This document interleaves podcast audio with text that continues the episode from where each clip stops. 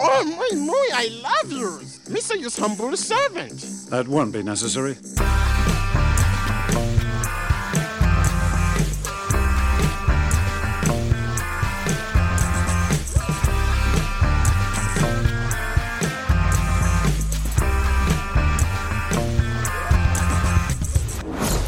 And hello, welcome to Unequal Sequel. My name is Dave, and I'm one of the two hosts of this comfy podcast. And I'm Rich, and I'm the other host of this comfy podcast.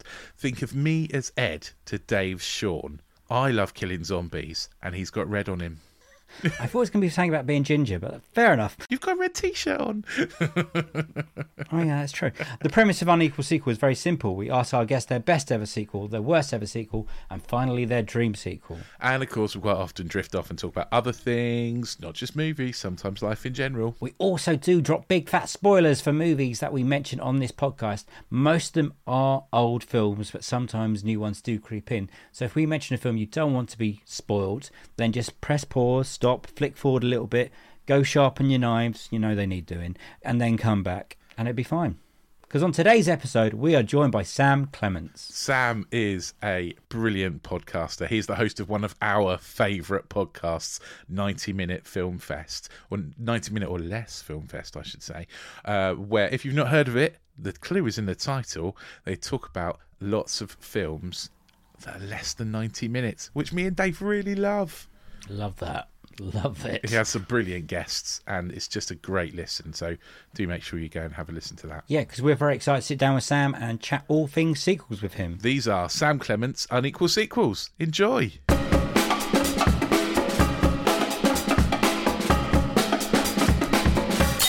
First question up, just to get the, the mind ticking over. What was the, the, the sequel that you got excited about when you were little? sequel I got excited about when I was little. Uh, I think when I was little, I just used to like going to the cinema to watch everything. But the first sequel I was aware of, because it was a big issue, uh, was buying Batman Returns on VHS in Asda, and I had to get my mum to buy it because the film had a naughty rating. It might have been a twelve or a fifteen at the time, and my mum was like torn. She was like, "Well, it is Batman." So that's a kids thing, but it, it is a like a red circle uh, on the certificate, you know. And I definitely wasn't twelve or fifteen. And I think she was just like, "Are you sure it's okay?" And I was like, "Yes, mum, definitely fine." and then we watched it later that evening, and there's a scene where the penguin, played by Danny DeVito, bites off a man's nose. and I think my my mum realised she'd been conned.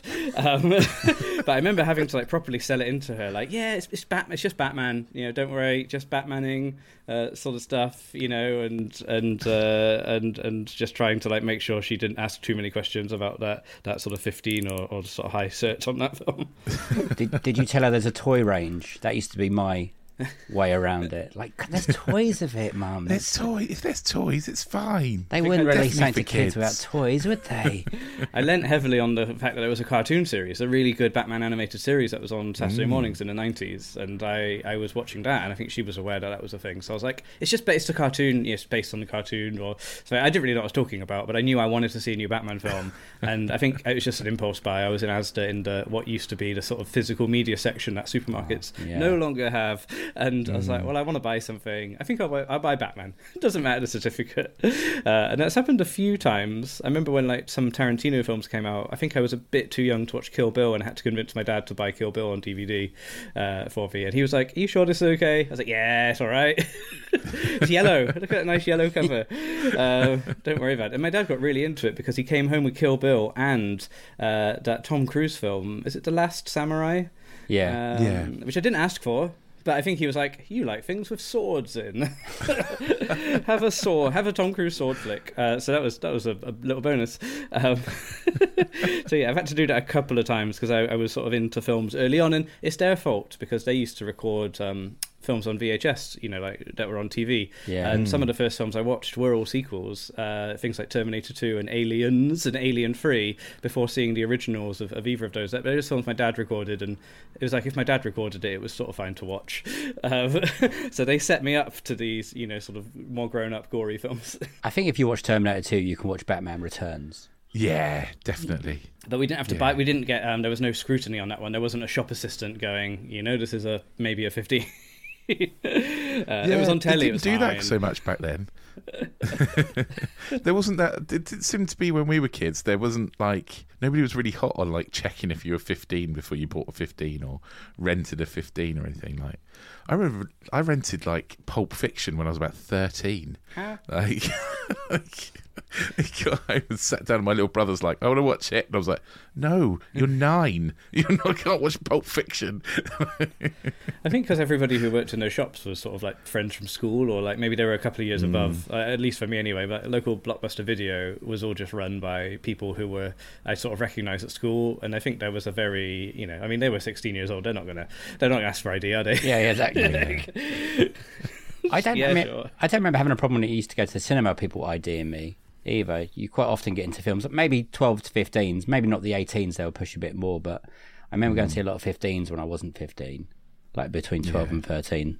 Um, so the cinema was a big thing for you when you were young, Sam, was it? Yeah, my just as a fun thing, I used to love watching films. I'd love watching any sort of telly, um, and used to watch a lot of films at home. And then when we were, you know, sort of old enough to go, um, maybe I think my first film was maybe when I was six. It was Yeah. either the Flintstones movie or Jurassic Park. I can't remember which order they That's came out. That's quite a difference. They're both about dinosaurs. Um, so it was one or, one or the other, and uh, and once we once we sort of started to go, that became a regular thing. When my dad realised, I think like actually there are some films that a six year old might sit through. Uh, you know, we'll, we'll we'll sort of go for it. So uh, so yeah, it was like almost every weekend we'd go, uh, you know, and, and see our films of varying qualities. The '90s was a was a golden era in some respects, uh, but the family movies of the '90s were mostly forgettable. Uh, so yeah, I used to, I used, and I just loved it um, then. And uh, you know, it was always to the same cinema as well. It was always our showcase in Avonmeads Bristol, which uh, which is a real '90s multiplex. You know, like, and it's still if you, it's still open today. If you go there, it is still the '90s. They haven't updated it at all. So I, uh, I, I do, yeah, like it's it's kind of nice. I can literally revisit my childhood cinema, which is uh, not possible for everyone because so many cinemas have closed Yeah. uh, down. But that was the bug, and then I, yeah, just got obsessed with films from a young age. Yeah, my my childhood cinema the, has, has been knocked down and turned into a care home, like, and our our favourite cinema in Cheltenham's gone, Dave, hasn't it? Well, the Odeon? Yeah, It was yeah. a that was a weird cinema because the, the seats were all so close to the screen, and it was like a set out like a theatre. That's what I remember about that one. And there was no leg room for big people. no, definitely not. That was uh, we had a mate that was six foot eight, and he had to book the same seat every time because it was like a curve, and there was just a little bit more uh, leg room for him. I did want to ask. So your mum, you took some talking to get Batman Returns, Yes. and then Batman Forever comes out. How old are you at that point, and did you have to convince your mum that is a family-friendly film, and there's no darkness in that? That's a good question. I remember seeing those films because I didn't like them very much, and I remember seeing them because there was lots of toy tie-ins. I think they were like toys in in like mm. cereal pop boxes, and maybe Walker's Crisps did a promo. I, I do sort of remember collecting something to do with the the, new- the, the new George uh, Clooney and Val Kilmer Batmans. Uh, yeah, so I, I think maybe because those the age bracket had really jumped down with those films, like that was just a no brainer. And my dad probably wanted to watch um, a Batman film. My mum never came to the cinema with us. Uh, it was always with my dad. Uh, now and, and only really in like later life have I gone to the cinema with my mum. Um, not very many times, but uh, I took her to see A Star Is Born with Lady Gaga. We had a nice time Yeah. uh, sort of a sequel or a reboot. Not sure if that, that qualifies. Um, so like I've got her into the cinema. I think as I've it's, as, as it's become my profession, uh, working for a cinema company. Uh, my mum's a bit more Yeah. interested in it now. Uh, it's less frivolous. Is, is your cinema habits the same now than they were when you were a kid, like sweets and the way you approach it, and like I got to get there before the trailer kind of thing, or are you now because you work around cinemas, you get there just before the screening starts? I it depends. It really depends. It depends on the film. Um, and if it's like a proper night out of like escapist fun, I like to get there in time to watch the trailers. I like to buy maybe some booze because you know you can do that Oh. now. And uh, if it's an evening screening, and uh, and maybe an ice cream. I'm not a big popcorn fan, which is probably controversial for someone who works for a cinema company. And uh, you know a significant amount of revenue is probably raised by selling popcorn. Uh, I used to be an usher, and I cleaned up so much popcorn. I was like, no, never again. I'm not going to put any cinema ushers through this. uh, it's the hardest thing to clean. It's so light and so sticky, and uh, you, you do not get the tools really. You get like a dustpan and brush, and you know what's not designed designed to be picked up by a dustpan and brush, popcorn. Uh, so mm. so yeah, and less less of that. But I do I do love going to the cinema. I go a lot. If I go to a, my dream like showtime is a weekend matinee love a weekend matinee, a nice empty-ish cinema. Maybe, maybe I'll have a coffee. Maybe I'll sneak in a croissant from the Sainsbury's bakery uh, along the way, uh. and um, and yeah, that's that's just such a joyous time to go. But I also, if it's a big, silly, you know, film or a, or a highly anticipated film, I love going on a Friday night when it's really busy. I saw Avengers Endgame as a sold-out Friday night screening, and uh, it was great. You know, that was like the real fans were there, and um, they really added to the enjoyment of that film. So I don't know. I guess it depends depends on the film. yeah. Yeah. Being an usher, I can imagine that you see the end of lots of films that you don't want to see the ends of before you see the rest of the film. I definitely do that. I used to, well, I used to be a projectionist. So my my sort of potted cinema history is I was an usher for a few years, and then I, I moved into the projection booth um, when cinemas had projectionists, you know, for every single screening, and I saw the yeah. end of like every film for a, a, two to three year period. But obviously, the films that played a lot during that time, like I was a projectionist when Slumdog Millionaire was out, and that film just played and played That's and played. I think it uh, the cinema I worked at played it for about four months. So four months of seeing the end of Slumdog Millionaire and the beginning. You're always there for the beginning, always there for the end. So there's certain films. They're not always the best films, but there's just certain films that you you you can't help but uh, forget, no matter how hard you try. and uh, and yeah, I sort of love that though. It's just sort of like the random. That's because the audience liked that film. So you yeah, know, it yeah. wasn't like we had a megalomaniac running the building who was just obsessed with Danny Boyle. Like it just the film did well, and people kept wanting to see it, and and it was really nice seeing a first time audience come in, you know, three to four months after the film opened. And we saw it this year as well. Mm. Like we're still playing Top Gun and Elvis, which yeah. opened before the summer. and and I love that yeah. uh, that you know first you know that it takes a while sometimes to find the time to go to the movies. And I, I do love that people are still Definitely. coming out for them. We've got a friend James who used to be a projectionist, and he he still says it's the best job he ever had. Oh yeah, definitely. Uh, that was he, he, loved that job. And then digital stuff came in and ruined it. Yes, yeah, it got less exciting when it was digital. It was really um it was quite spicy when digital had just come in though because the projectors kept breaking. So the reliable projector was the 35 mil, and uh, and you're like, okay, we could ah. try our luck, and we'll put the digital one on and just see what happens. And like a new computer, we had all sorts of issues. You know, like oh, the subtitles are in the wrong language, or the you know the picture's upside down, and, and you just had to keep turning them off and on again because they were they're basically like a big computer, uh, those ones. Whereas like the, the 35 mil is, is a machine you operate and you control its destiny. you know, there's there's, yeah, there's fewer yeah. curveballs. But for a while, we were running digital and 35 mil side by side. So if the digital broke down, we could seamlessly like just switch over to the other projector and the audience won't really miss a beat. Uh, and we did that with Wall Street Two. That's amazing.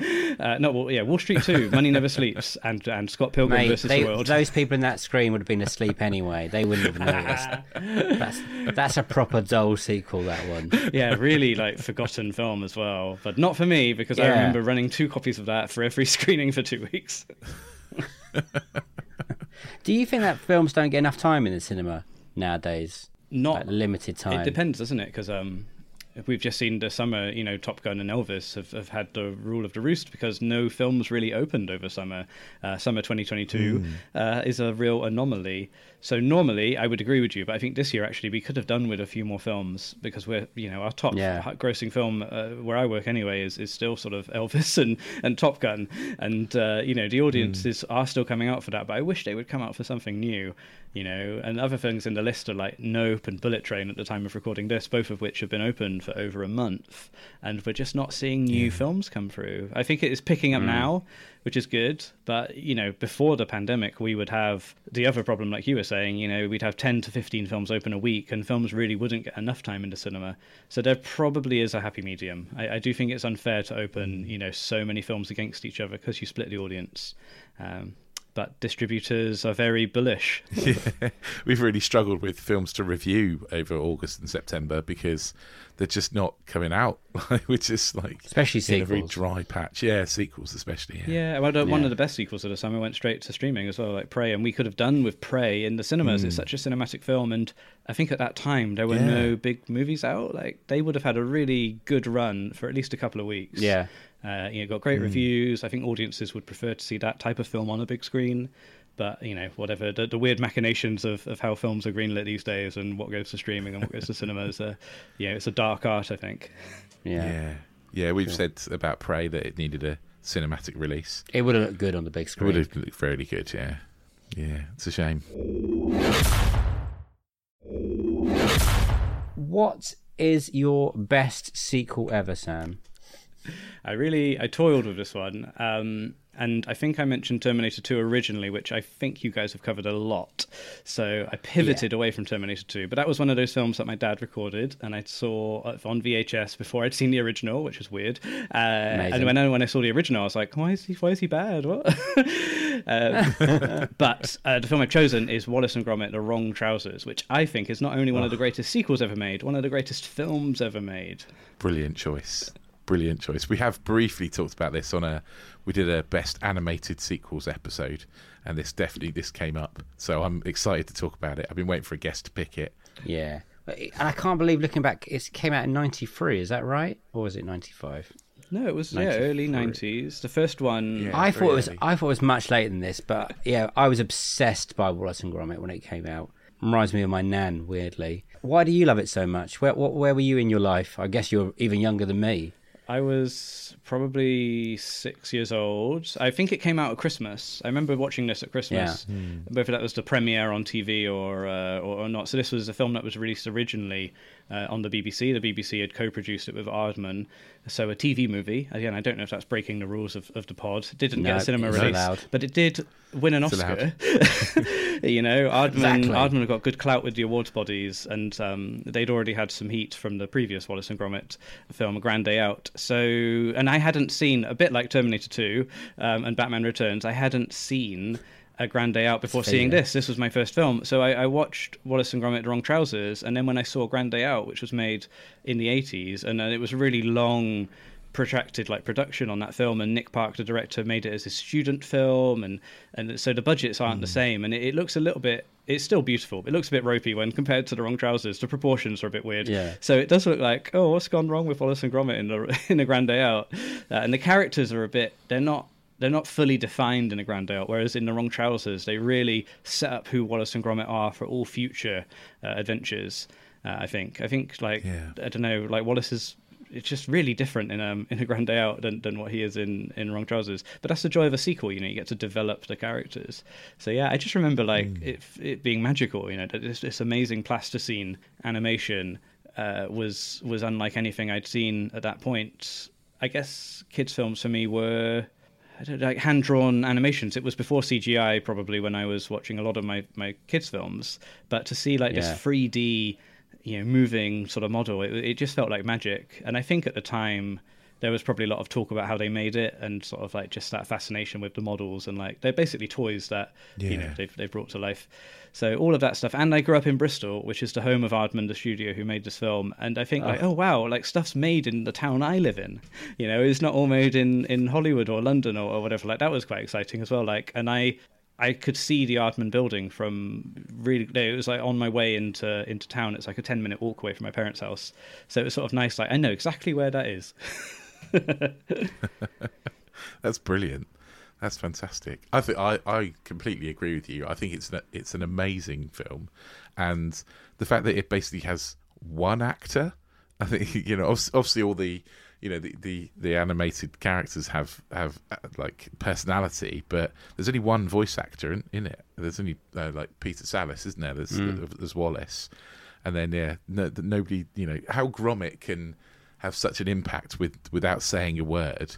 It's brilliant. It's really well done. the most expressive eyebrows in cinema, I think. Yeah. That dog. It's magic. I love the fact that you can see people's fingerprints in them, and like in, in the like you know, it's it's it really kind of like makes it more real. Uh, I love it. No, definitely. It's a great Yeah. choice. It's uh, it's and it's I, d- I don't know if they're not they're not forgotten these films, but they because they were made for TV movies, they're they're not sort of in the same bracket, I guess, as a lot of other films. Like you know, like it, it- you don't and because it's a short film as well, it's only twenty minutes long. You know, sometimes short films that are like shorts. They don't get the same, hmm. you know, sort of preservation or prestige or you know, sort of half life that a feature film does. Like you know, even like browsing a, a, a video store, you know, there's very few short films available to buy, and, and with the Wallace and Gromit films, they're all collected onto one disc. There's there's three or four short films now, uh, but mm. it isn't like you can go and pick up a copy of The Wrong Trousers, you know, easily in terms of like a physical media thing, and you know, very rarely screened at the cinema but probably more people have seen it because it had that prime time, you know, Christmas Eve or whatever um, slot on the BBC at a time yeah. where there were no streaming channels and we were watching four channels at home, and it was, it was a big deal, respectable to sit down and watch a plasticine dog for twenty minutes, whether you were a grown up or a kid. Yeah. It's still part of our Christmas now in my family. We always watch Wallace and Gromit at Christmas. Yeah, and none of yeah. the films are Christmassy, but they feel Christmassy. No, mm, they do, yeah. It also does the magic thing that a lot of films nowadays can't do. That it has a beginning, middle, and end in like twenty minutes, and the way it develops, like you said, develops characters just through looks.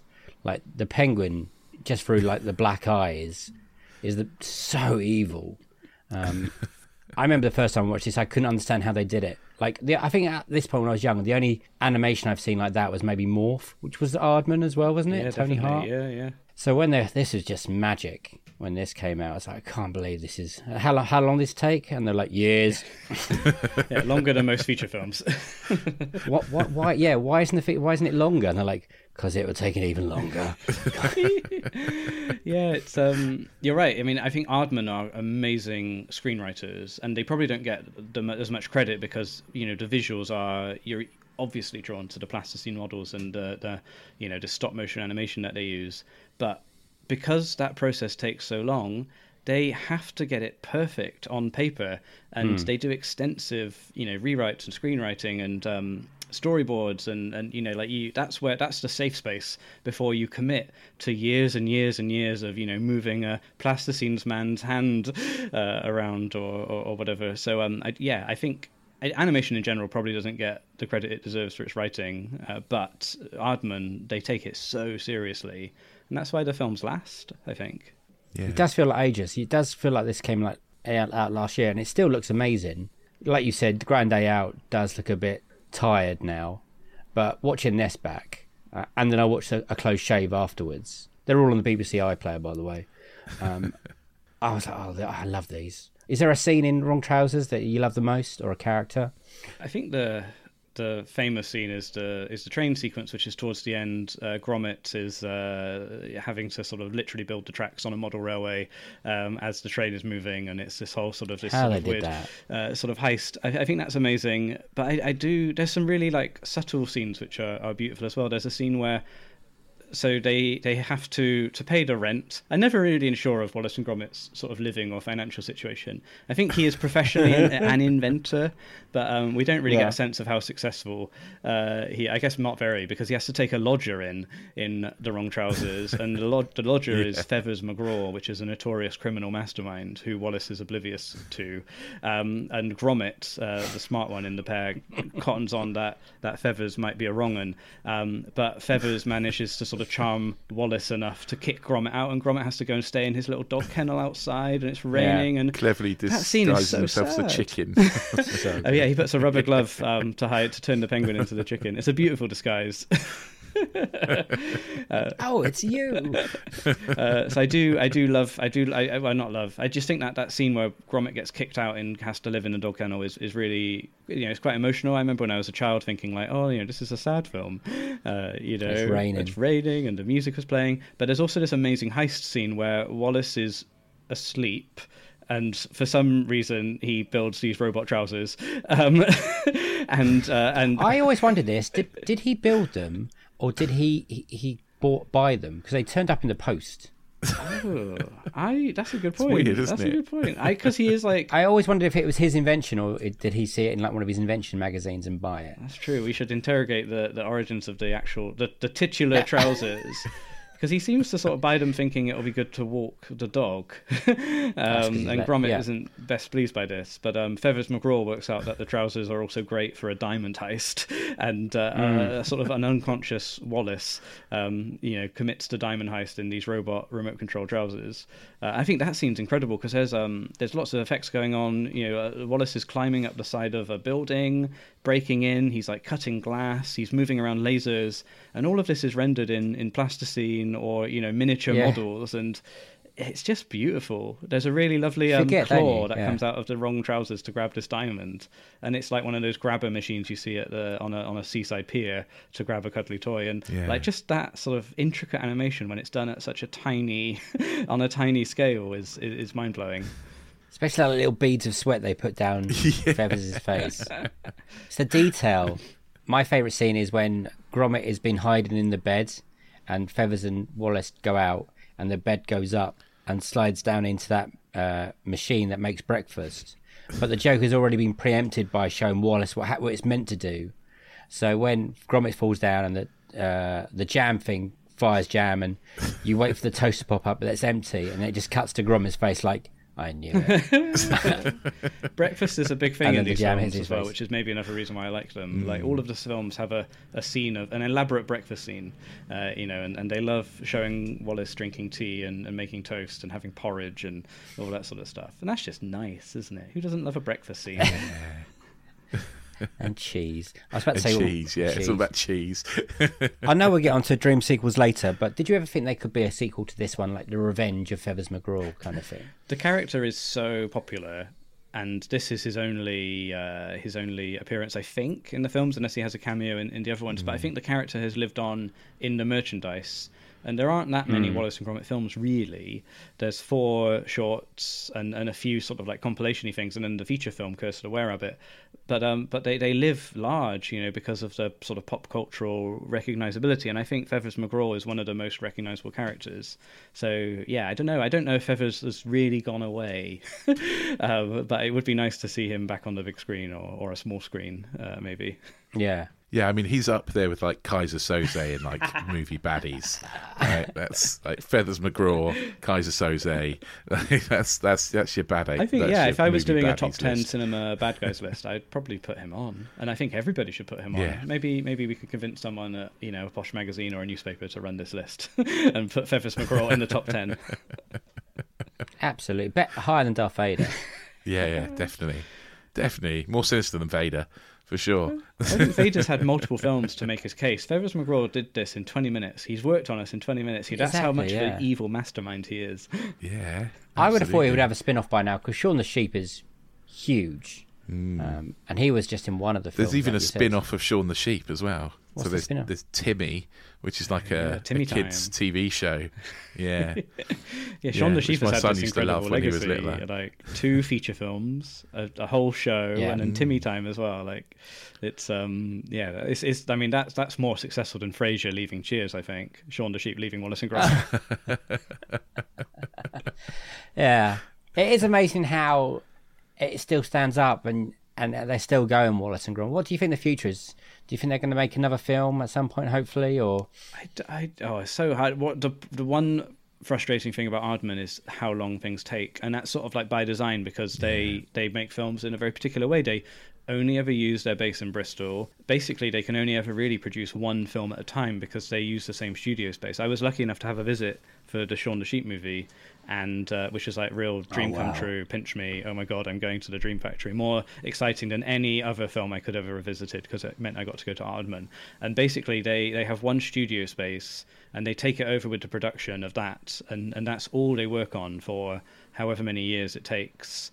And uh, and it's amazing because like normally when you go to a, a film set. They'll shoot a scene and then they'll move the set and then they'll build another set in that same space. But with Aardman, because everything takes so long, they'll build like 20 sets and they'll separate them all with like black curtains you don't have to worry about sound because it's stop motion animation and it's literally taking Yeah. stills photos but like you, you sort of go around and you talk to these guys on like stage 19 and you're like what are you doing it's like well we're doing a scene where sean walks down a street and that's all they're doing for two years like that's their that's their job. Whoa. yeah. Um, and Pirates is a great film. I don't think that gets the love from Aardman that it should do. I, I think Pi- the Pirates film is just genius. Now, Pirates feels like there should have been sequels to because that character, the Yes. pirate captain, um, voiced by Hugh Grant, is is brilliant. And it, yeah, you- Yeah. it's so easy. But you know, that that was a great character. Put him in a different situation. I think that was one of their lowest grossing films, sadly, which is probably why it didn't get Oh, a, really? a, a sequel. Um, but uh, it, which is a real shame because it's beautiful. You know that that was all they built miniatures for that It's one, and- hilarious. and they were all so detailed. All the little costumes they're wearing, uh, some really amazing Mm. Jokes. so yeah, I, I, I think if if Aardman could find a way to scale up, maybe we could get more adventures. But they're really picky about what they choose because it's such a time sink, and the whole company's in on it really, you know. And they're doing a sequel to Chicken Run, which we're going to see maybe next year or the year after. Yes. But I, I oh, don't know if we're going to see more Wallace and Gromit. I think because Peter Sallis has sadly passed away now, I think they're sort of quite protective Yeah. about you know, like oh, they don't want to recast him um, or, or something. So they're probably having a bit of a quandary legacy, yeah. um, you know, uh, there. Although I, I have been to because you know, based in Bristol, uh, it's the most popular place in town. I did get to visit the, the the Aardman offices as well, and in the lift at Aardman, they got Peter Sallis to record all of the the the um the floors. So like, welcome to level one, Oh, welcome to level two, but he says it in a very Wallace way, and uh, you know, his his legacy Oh. lives on in the elevator at the Aardman office. Oh, that's brilliant. I love that. Wow, that's a lovely touch. Oh, look, you, Dave's nearly crying now. Well, Wallace and Gromit means a lot to me because it, it reminds me of my nan, who was one of my favourite people ever. Uh, she seemed to really connect with it as well. And every year for Christmas, I would I would guarantee I would have a Wallace and Gromit something present. Aw. So I have mugs and figures and posters, I think, and anything. And she collected these tokens once from I think it was Kellogg's or something, and she got me all these little Wallace and Gromit figures. She was amazing about it, and she'd always get me like a Wallace and Gromit birthday card or Christmas char- card. It was. It was, uh, it was, uh, it was, it was nice to have, and I kind of miss that now. So Yeah. a simpler time. I remember having a Gromit's head mug. It was like Yeah, the shape I- of I Gromit's had that head. I had key rings, I had everything. I was obsessed with Wallace and Gromit, um, uh, and I miss it. And I watching it the other day. I was like, oh, I, I love it. I love it so much. I, I, I want more. Uh, but obviously, that might not happen. Uh, but I'm going to cry now. Um, let's move on. What has been your most disappointing sequel? So it's not your worst sequel ever, but it's the one you went in hot and you came out the most cold. So it doesn't have to be a bad film, but just it let you down. Like I, this is why I'm describing. Um, I'm not angry. I'm just disappointed.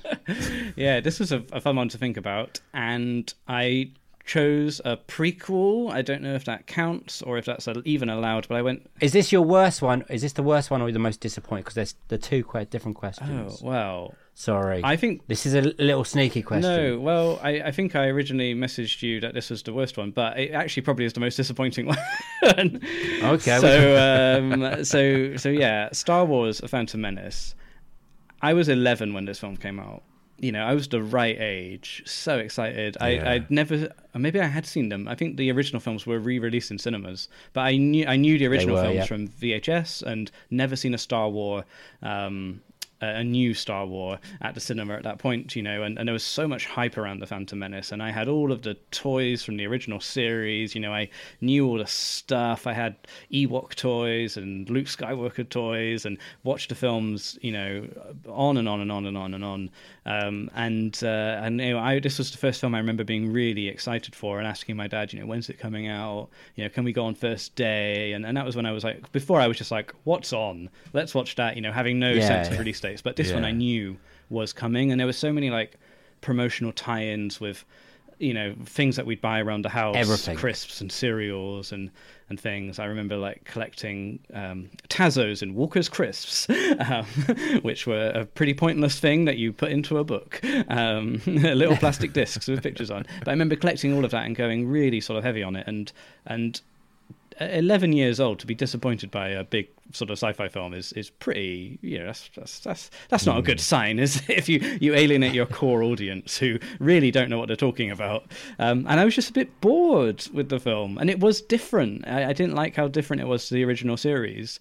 Um, so I, I remember like thinking like well when's Luke Skywalker going to show up? Where's Darth Vader? What's going on? Um, and and all of the there was no stormtroopers like all of the things I recognized from from uh, the original series wasn't here. So I think that's why I left disappointed. It wasn't it wasn't what I was expecting. No. Does it still leave a bitter taste in your mouth now? I keep every few years I sort of go and do a big Star Wars rewatch, and obviously the the, the canon has got larger now because they keep making more films and, and TV, so the rewatch takes a bit longer. But I during lockdown I did a rewatch when Disney Plus launched and all of the Star Wars stuff was on it, and I was like, oh, maybe now's the time. To, you know, maybe now at like thirty something, I'll I'll appreciate the Phantom Menace. It's still a bit boring, isn't it? like, uh, and the, the effects haven't held up super well. I is there anything good about it? Like I, maybe I, I think I might appreciate it a bit more now because I've actually weirdly for a film I didn't like very much have seen it quite a lot because I bought still bought the Blu-ray and the DVD and uh, probably had a VHS and Yeah. you know I, I sort of have been in that world for a while but um, it doesn't doesn't get any better. I do like a lot of the Star Wars spin-off stuff, the sort of cartoon shows, the Clone Wars, and that's definitely made me appreciate this period in the Star Wars sort of mythology. But those films by George Lucas are probably the worst things set in the sort of like prequel era. I, th- I think the the CGI series, uh, Clone Wars and Rebels, and is, is so much better. So um, Really good, Yeah, yeah. that, Yeah, they they really keep good, drawing yeah. me back in. Like maybe now I'll like this film. Nothing really happens. I think that's the the issue with it. You know, there's a couple of couple of fights, the pod race scenes, well staged. Yeah. yeah, pod race scenes. Yeah, it's. I I was eighteen when I when I watched it, and I was I had a very similar reaction to you. Essentially, is that I just I just came out and went, oh, okay. It wasn't kind of. It was just not what not what you expected. But actually, on rewatch, I think. I think the follow the movie, the next movie after it, the, makes this look a lot better. Uh, Yeah, if I, I- if I I, watch them that. back now, and then you've got things like the the uh, Attack of the Clones. Like, oh no, so there was there was a way down from Yeah, this. Hay- Hayden Christensen. Um, Yeah. uh, I really don't like I mean, that I- relationship, yeah, I- um, Obi Wan and, and Hayden Christensen. Uh, sorry, uh, uh, No, uh, it's awful. Uh, Ewan McGregor and Hayden Christensen, but I do like in the show, Mm. like Obi Wan and and um, Anakin are good when they're in rendered in CGI, yeah. and, and the writing I think is a little bit better. And over the course of a series, you've got so much more time, you know, for them to sort of you know get you get to see that relationship. And I I do think in the films Mm. there's, there's really no chemistry between the three leads between Portman and, and Christensen and McGregor, and that's kind of a issue. Yeah, it's a big Yeah. issue. Yeah, absolutely. But yeah, I mean, so for me, rewatching the Phantom Menace, I actually come out of it going, it's not as it's not actually that bad. You know, it's actually it's better than I remember it. But I don't get the impression that you feel like that. I think I, I think I keep wanting to give it a go, and that's this is like it's like a constant disappointment in that respect. Like every mm. couple of years, I will give I'll rewatch all the films, and I'll like okay, I'm gonna give this one a go, and it's just not very good. And people often say Revenge of the Sith, the final part of this trilogy, is actually good, and there are some good scenes in it, but it's still a bad film. I- I think all of these these George Lucas prequels like they're all they're all just distracted by the technology. I think George Lucas is so excited by what he can do now Yeah. with the green screen work, with the extra models, with the CGI, with all that sort of stuff, and he is pioneering in that respect. But uh, he's Oh, sort yeah. of take, taken his eye off the ball with the script and with the the actual human performances. yeah, I think that's the, the biggest problem with Phantom Menace is the, the human performances, and not just that, the human performances around working with CGI. Th- They're, they're not quite sure what they're looking at most of the time. yeah, that's true. It's proper like Because golf it was so era, early on, they were like, okay, let's just follow this green ball for a while, and then they did. They got the leg, the heights wrong, and I know the boy gets a lot of abuse. The the young actor, Jake Lloyd. he was awful. Oh, I I feel really, I feel really bad for him. Like you know, It was just thrown to the lions then, but he was a little boy, and they made it. They were trying to make him act for things that weren't there, and I don't know. I just feel really, really bad. I, I don't think he's that bad. I know you do, Dave. I know you, I, I go back to every time the making of these films are incredible. Um, and they, they're casting other kids, and other kids are not great, but they're better than him. And George Lucas is going, let's go with that one. It's like the first boy they watched, and I think the um, I remember those yeah. those documentaries. They're great on the DVD um, They're so good. So yeah, I bought all of the when back when DVDs cost like twenty quid. I remember going to Woolworths and buying you know these as they came out, and I had the, all of them on DVD. I used to love those documentaries. So yes, the documentary about the making of the film is much better than the movie itself. even just Jar Jar Binks, who again got thrown under the bus a lot, when they're discussing that in the making of is hilarious because they're like, if we get this right, this film's going to be incredible.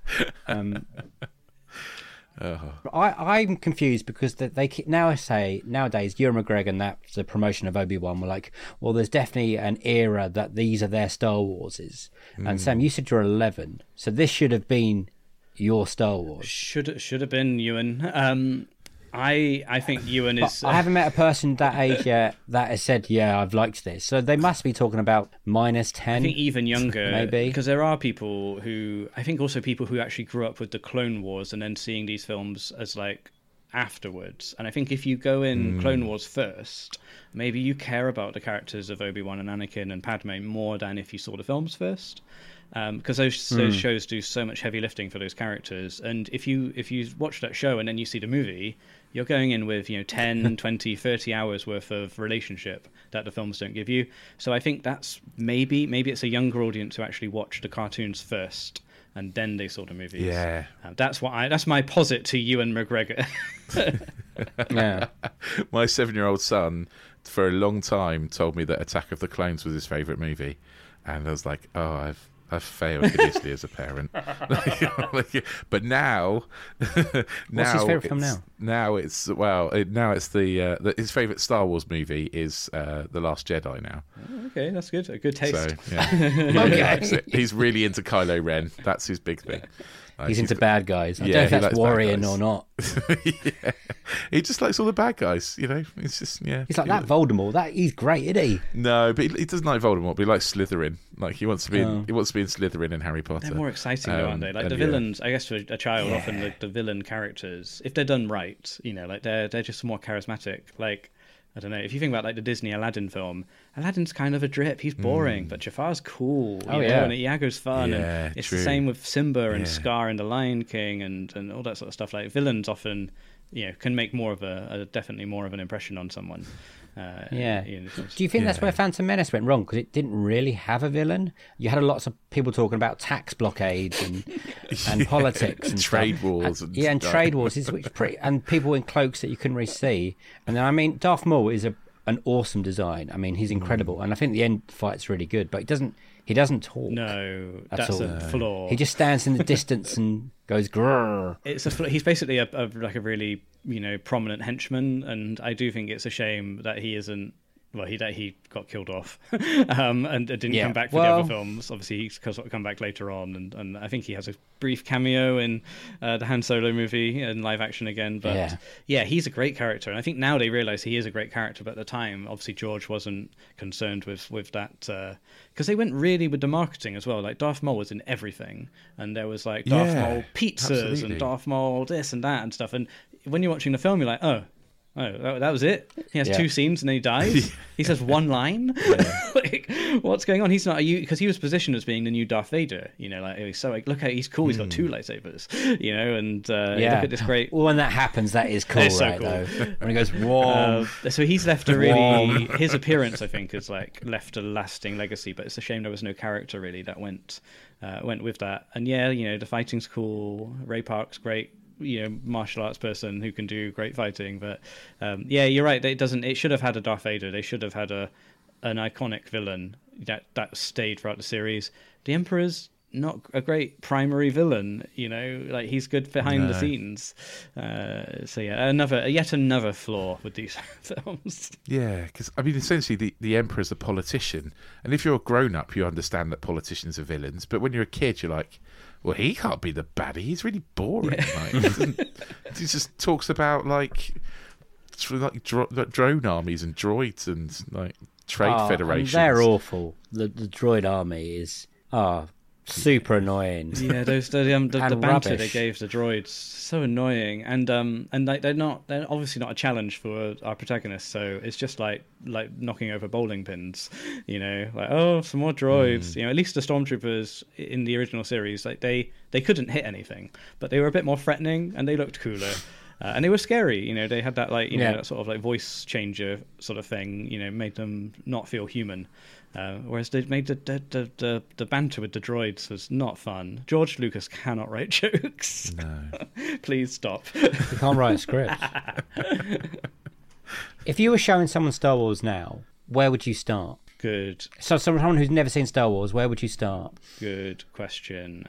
I I have watched them through in the sort of chronological order of the story, um, and, Yeah. and it doesn't work. I don't think. I, I think the way they were released, because even if you know, no matter what George says, you know, when the films were released, that was as much as anybody knew who was like writing the script and all sorts of stuff. And you, you have to watch the prequels as prequels um, because they don't work Yeah. as you know like this is what you should watch first. One. And and then you know then it, you know actually the with the the, the new ones, the um the sort of J.J. Abrams, Rian Johnson ones. They work better as well if you if you have a bit of distance between the original series. So you have a little detour to the past um, with those those George Lucas uh, prequels, and then you come back for the legacy sequels, and because everything is so Yeah. long ago in that in that world, you know, there- there's sort of like a real time between the um, the original series there. So I would do it in order of release, and uh, I will go down with that ship. I'm with you. That's how I showed them to my wife. She never seen Star Wars. I was like, "Well, strap in. I'll show you the the good ones." And then when it got to Phantom Menace, I was like, "Here's some wine. Here's some alcohol." a really foolish And then a uh. This, these aren't great. endeavor I did once for um I, I do a podcast with Picture Cinemas and when Force Awakens came out 2015 we did do a like a, a, a podcast where me and my co-host watched uh, all six then uh, sort of original films in a day and we got quite delirious by the time we got to the end of the, the thing. Like we, we had quite a long chat about the first film we recorded and, and when we got to the sixth film we were like yeah oh everyone dies horrible. Um just just like so past it recording that at 11 o'clock at night. But it was a fun that was a fun experiment to do and i wouldn't recommend doing it that way. Um definitely have some gaps between these movies Another little a little question before the dream question: Is there a sequel that surprised you that was better than the, the previous one? So it can it can't it can be two, but it can also be three, four, five, six, seven, eight, nine, ten. Yeah, I think a few recently, a few have, have come across. Uh, just to sort of quickly name drop a couple of things. Like, I don't like the original Top Gun film very much. You know, I wasn't I wasn't the right age for it when it came out, and and when I did finally watch it, I was like, eh, okay, sure, whatever. But the new Top Gun is so good. Top Gun Maverick, like one of the best films I've seen this year, and, and one of the best films I've seen for many years. I've seen it twice at the cinema. Um, it's still on, so I might go and see it again.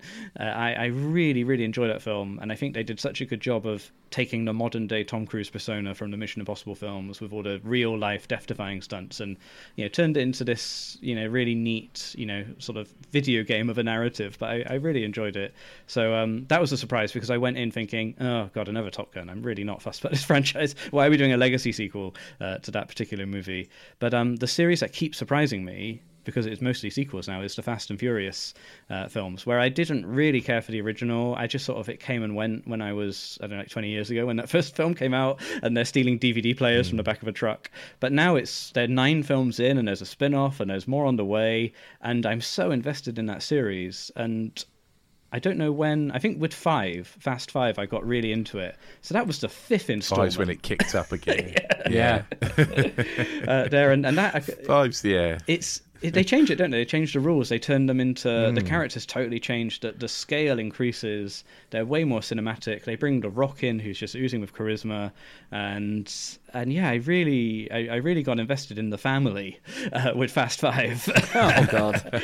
and then I've hung around for all the other ones. I enjoyed six. I really like seven. Eight was fine. Nine was a good time. You know, Hobbs and Shaw was a film, and and yeah, I like Hobbs and Shaw. I like Hobbs and Shaw. I think it's all right. Hobbs and Shaw is a film I watch in an aeroplane. Oh, great plane You know, film. That's that- yeah, great plane. It, Or like a Saturday afternoon film. the night. Yeah. It's like so yeah, I think yeah. You don't have to concentrate too much. You could be like cooking and stuff or, you know, doing something. I something think else. that's the and- joy of that whole series, Yeah. though. Like they're, um, I love '90s action movies, like the films of Tony Scott, and uh, you know all of those sort of great things that we we got Cliffhanger Yeah. and and stuff like that, and and we don't really get action films like that now. They're usually they're basically superhero films, but Fast and Furious is sort of operates outside of that, and. I mean, they are almost superhero-like now in these films. They're so silly, but they they are just like pure, honest-to-god action films. There's a villain in every one, and they do a thing.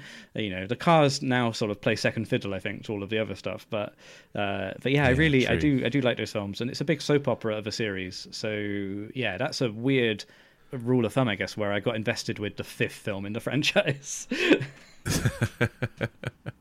I think that's that's true for a lot of people because the fifth the fifth really pivoted the franchise around, didn't it? It really kind of changed it up. I mean, the first one's basically Point Break with cars instead of surfboards, and and then two just is forgettable, and then three I I like three. I like Tokyo Drift, and then four goes back to being a bit forgettable again. Um, but yeah, you're right. Five just goes like.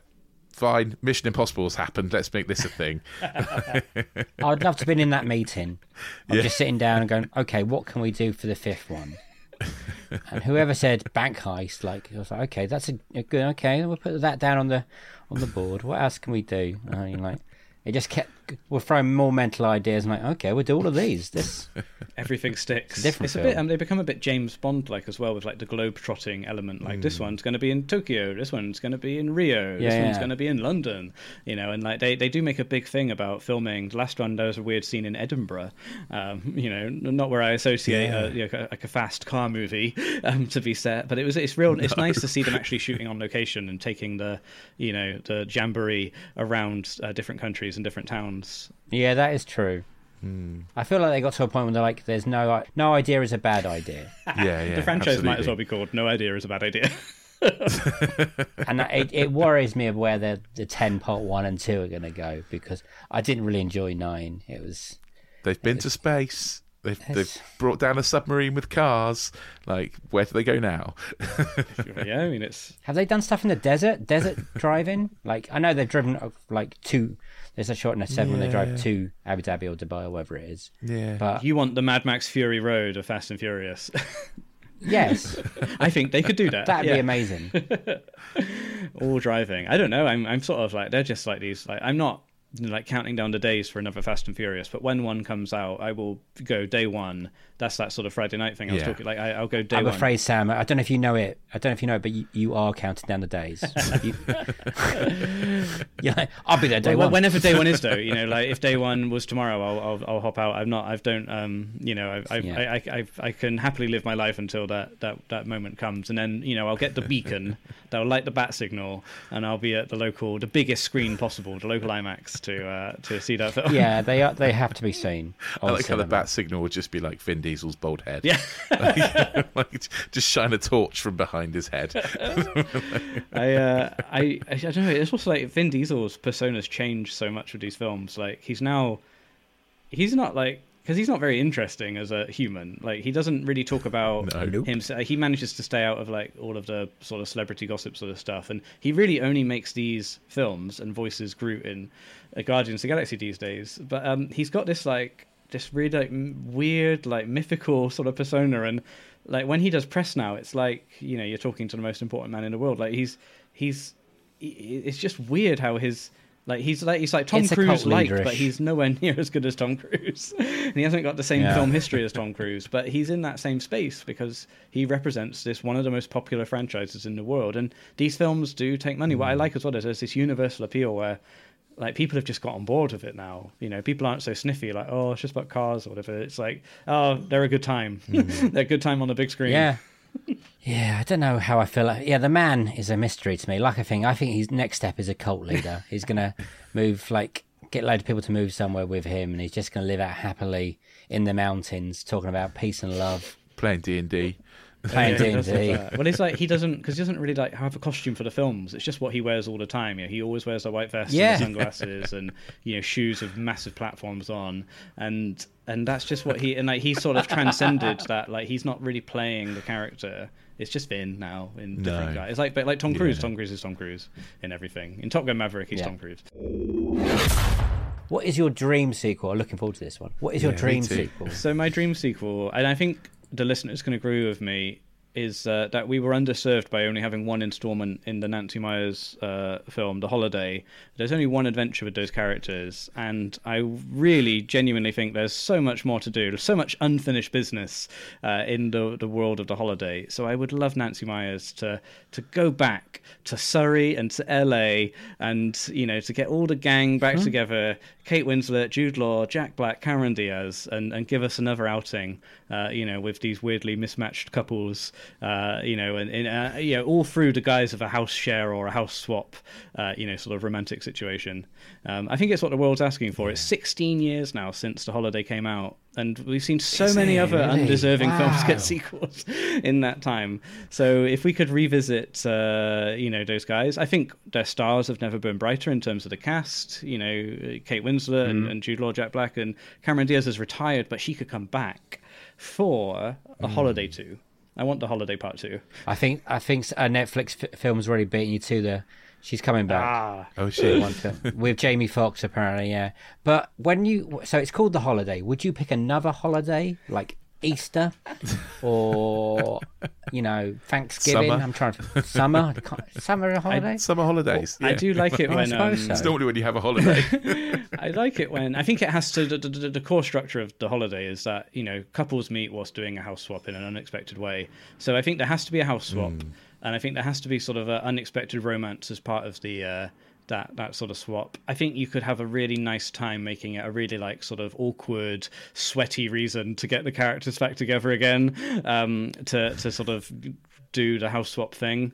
Um, and I do think you can have fun with the title. You know, I like films where it isn't just like you know the holiday too. It, you know, it should be like you know a summer holiday or you know another holiday or, or something like we could with the screenwriter Nancy Meyers. Yeah. Maybe we can work up some ideas on the title uh, there. But uh, but yeah, I'd like a fun title, and yeah, I'd like the most like really sort of like nine point sort of awkward reason as to why these characters get back together again, and uh, and end up having to sort of basically have another house swap, and uh, you know, let's see what sort of japes uh, in ensue. There was a couple of relationships at the end of the first film. So Cameron Diaz and Jude Law get together. They're trying to make their relationship work uh, long distance.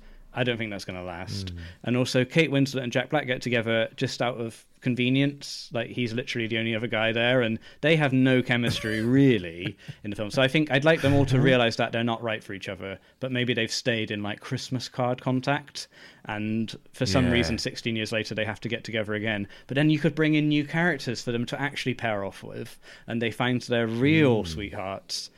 15 years later. Oh. oh, nice. I kind of, I really like slightly dialed back Jack Black in this movie because he's not full on Jack Black, is he? He's kind of Jack, straight man Jack Black, basically. Yeah, he's not the tenacious And- D. and I really front like this. that. He's actually acting, and he's quite sweet. Really, he's a little Yeah. like a little bit sickly in in places, um, but uh, he's good. He's a good time. There's a really nice scene in the in the first film, the only so far uh, film in the holiday franchise, uh, where a load of old timers come around and uh, they're having like a Hanukkah party at Kate Winslet's house, Mm. and it's just like Jack Black is so charming, acting opposite Eli Wallach in that scene. I'd like more of that, please. Yeah. Yeah. Absolutely. Yeah, I really like that scene too. I, I really feel like cute. in your head, every time you talk about this, you, you try and call it the Nancy Meyers like holiday trilogy. Oh yeah, she's up there with Francis Ford Coppola. Like this should be like the Godfather trilogy. Like it's her magnum opus. yeah. Um, I think Nancy Meyers is a bit I mean, like there's enough is someone who hasn't made enough films, and like the reason she hasn't made enough films is because she takes so much time to make a movie.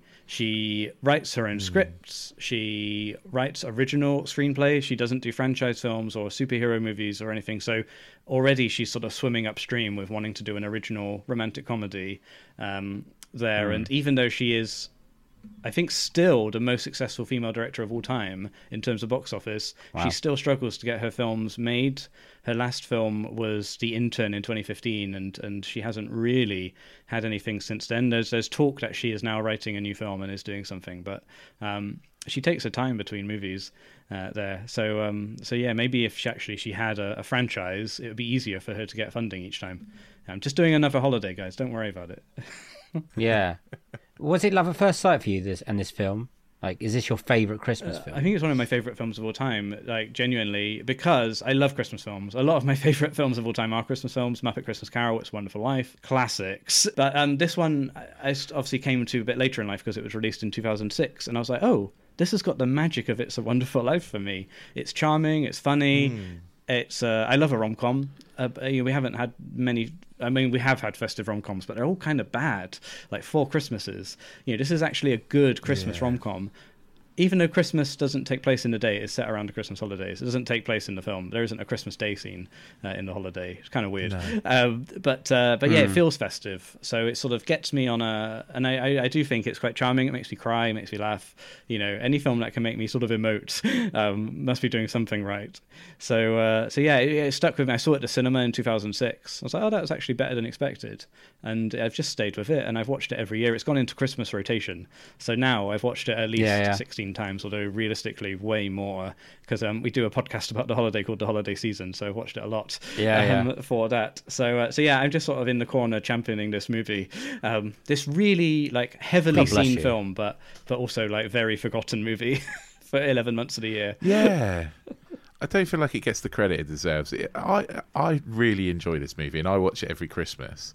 Yeah. Um, it's in my list of of like Christmas movies that I watch every year, and yeah, I really enjoy it. And it's not like I mean Nancy Meyers has done a has written a sequel before. She's written Father of the Bride too, Mm. hasn't she? So there's scope. There could be a sequel. Yeah, and she's even done Father happen. Part Three during lockdown, a Zoom film. Oh yeah, yeah. Um, she's got a bit of a cast of characters who she likes to like cast of actors she likes to work with. So I, I wonder if she did a sequel to The Holiday. You know, like she's probably close to retiring. She's, you know, like she must be in her seventies now. So I think she could sort of cash in all of her chips. You know, get Steve Martin in, get Diane Keaton in, Yeah. get Robert De Niro in, like all these people that she's said in interviews like she loves working. She's really close friends with Diane Keaton. She's worked with De Niro in The Intern, and he came back in of the Bride Part Three as a new character in that universe. So I, I think she could sort of get other people from the Nancy Meyers cinematic universe to come in and prop the cast up and make it a properly, properly A-list uh, cast. yeah, absolutely. I'd love that. Like like Rich, this is I've watched this a lot 'cause it's my wife's. I think her favorite Christmas film, and she's from Canada. And I think before she moved over here in 2012, 2013, this was her image of England, that cottage with the winter and stuff. And when she got here, it's like, well, that's not it, like it at all. But no. Also, there's nowhere that cottage is in Surrey. No, well, the cottage is in Surrey, um, but it isn't Oh, is real. it? Really? Fuck you, isn't real. They built Oh. it on a, on a Oh, farm. Um, so, I mean, one of our episodes we did was with the location manager of the movie, and he talked about how for about a year he was tasked with finding this like idyllic college uh, cottage that was in Nancy Meyers' head that she'd sort of written doesn't exist. near a train Um, station. And yeah, Yeah. And, and he went everywhere. He went to Scotland, went to Cornwall, went to Wales, like all around sort of like the West Country, um, Surrey, and and um, yeah, just couldn't find you know uh, something that would be suitable. So um, they built one in a field uh, in um, in uh, Wow. yeah, in down in Shere. Oh, right, okay. Oh, I, I take it all back. Is it still there, or they knocked it down? No, no, it was visit? temporary. It was there for like a year or so because they had to let the garden bed in. Um, so they did build it and and let the sort of foliage grow uh, around it, but um, Hmm. it got taken down. And there's not even. There used to be, I think, like a laminated sign on a fence, and like the holiday cottage from the holiday was here, but um, that's gone now. they need to have like a permanent, like a blue plaque situation, I think. Yeah. because it is on like it's on a walking path, so and it's a lovely part of the world, so good for tourists. I I think there is a pub in the town, which is a pub used in the film, and uh, there is a sign in the pub that says Jude Law sat in this chair whilst filming Nancy Meyers' holiday, and so like that, there is like a reason to go if you do want to have a pilgrimage um, in the UK for the film The Holiday, but um, you can't see the real cottage sadly.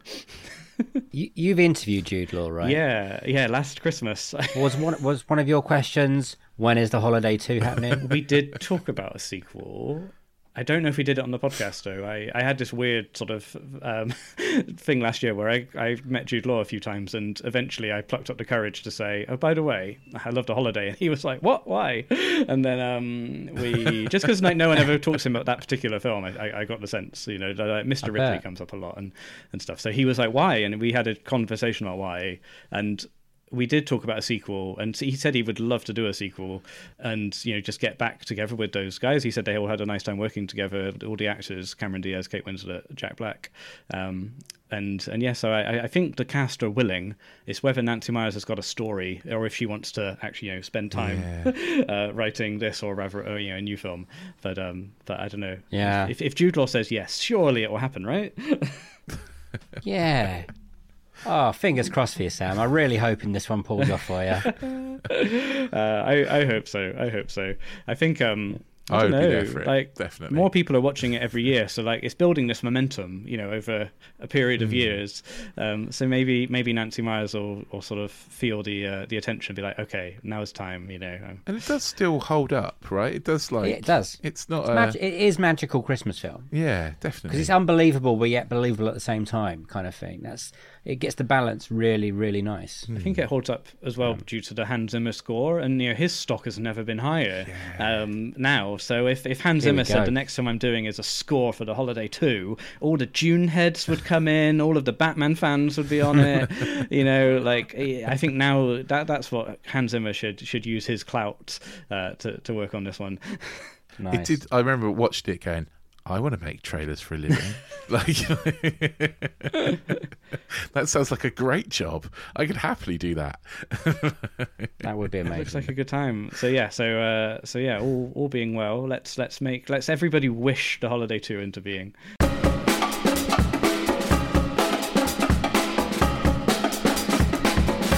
and those were Sam Clements' unequal sequels.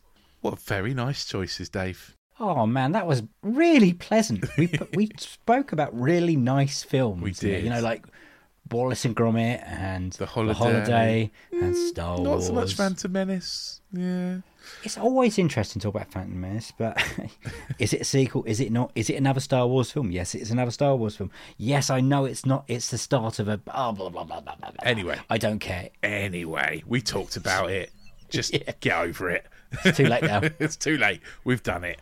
It's Yeah. not great. It's not the first time we've spoken about it either. So I, I don't think it's the worst one of the it's not. first that that prequel trilogy, and I don't think it's the worst one of the whole Star Wars, you know, movie not. universe. Sky- yeah, Skylord of r- shitness is whatever it's called. is the, worst one. The, makes me feel physically angry when I talk about it. or think Skylord of it. shitness. What the hell's that? We all know which one I'm talking about. Okay. You talking about? Uh, you talking about Rise of Skywalker? yes. I love how Rise of Skywalker's turned to Skylord of shitness. I really hate that film. Oh dear me. Uh, uh, anyway, Anyway. best Wallace and Gromit. Wrong trousers. Lovely choice. I Lovely know it's only half an hour uh, long, but it is a sequel. It is a short film. Hey, and if you're good enough, brilliant. you're long enough. That's what I'm saying. Exactly. and in that film, they do so many things well. They do, Like the penguin and Gromit do, don't say a word, and yet I they mean, say so much. They've got more chemistry than Chris Pratt and every other leading lady he's ever been in the film with. So you know, and they don't talk to each other. yeah, that's, that is also true.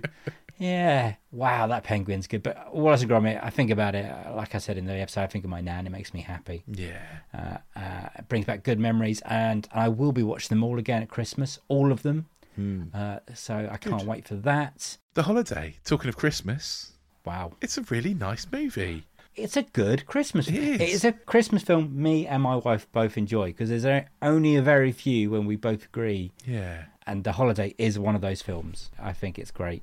I like all the cast. Uh, it does romanticize England a little Just bit. Just a tad.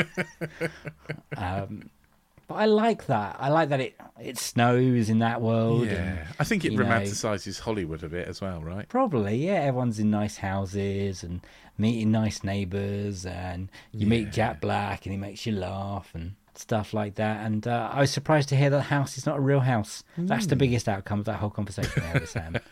I swore it was real. Yeah. Yeah. Not a real house. Who knew? Yeah. Who knew? Well, I think it was a lovely episode. And if you thought it was a lovely episode and you'd like to go back to listen to more lovely episodes, then you're in luck because we've got three other series. Well, three and a half because we're definitely halfway through the fourth series now for you to go back and listen to. Check them all out. We've got more brilliant guests. We've also got loads of extra episodes. We can hear Dave and I rant about movies we didn't like or wax lyrical about movies we did like. We do that quite a lot. Go back, hit the little subscribe button, hit the automatic download button, and we will drop into your little pod player of choice every single time there's a new episode. You'll never ever miss out on us again. If you really like us and you really like what you're hearing, there is an opportunity for you to hear a little bit more. So we have a, a subscription only service on Another Slice. Go to anotherslice.com forward slash unequal sequel. There are sequels to all of our interview episodes, and we've planned some incredibly special Christmas based content coming up as well. We're going to do some very special things coming up around there, and you'll get loads of extra content out of our uh, uh, our interview seasons as well.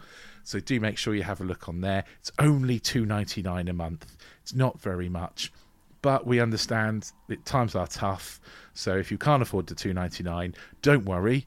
We've got a competition coming where you can win a subscription. So keep an eye out for that too. We will be announcing it on social media. And if you want to follow us on social media, we're on Twitter at unequal sequel and on Instagram also at, at unequal sequel. And you can almost drop us always drop us an email to unequalsequel at hotmail.com. Uh, you can tell us whether you like the movies from today's episode or you didn't like them. Anything we receive from you, we'll, we'll read out in our kind of monthly roundup episode at the end of the month. Whilst you're there, if you want to give us a little like and give us a little heart and a five stars, even write us out a rating, we would love you forever. Wow. You've we've really extended that a bit now, and I'm I know, right? It's so long. like I'm talking for about an hour.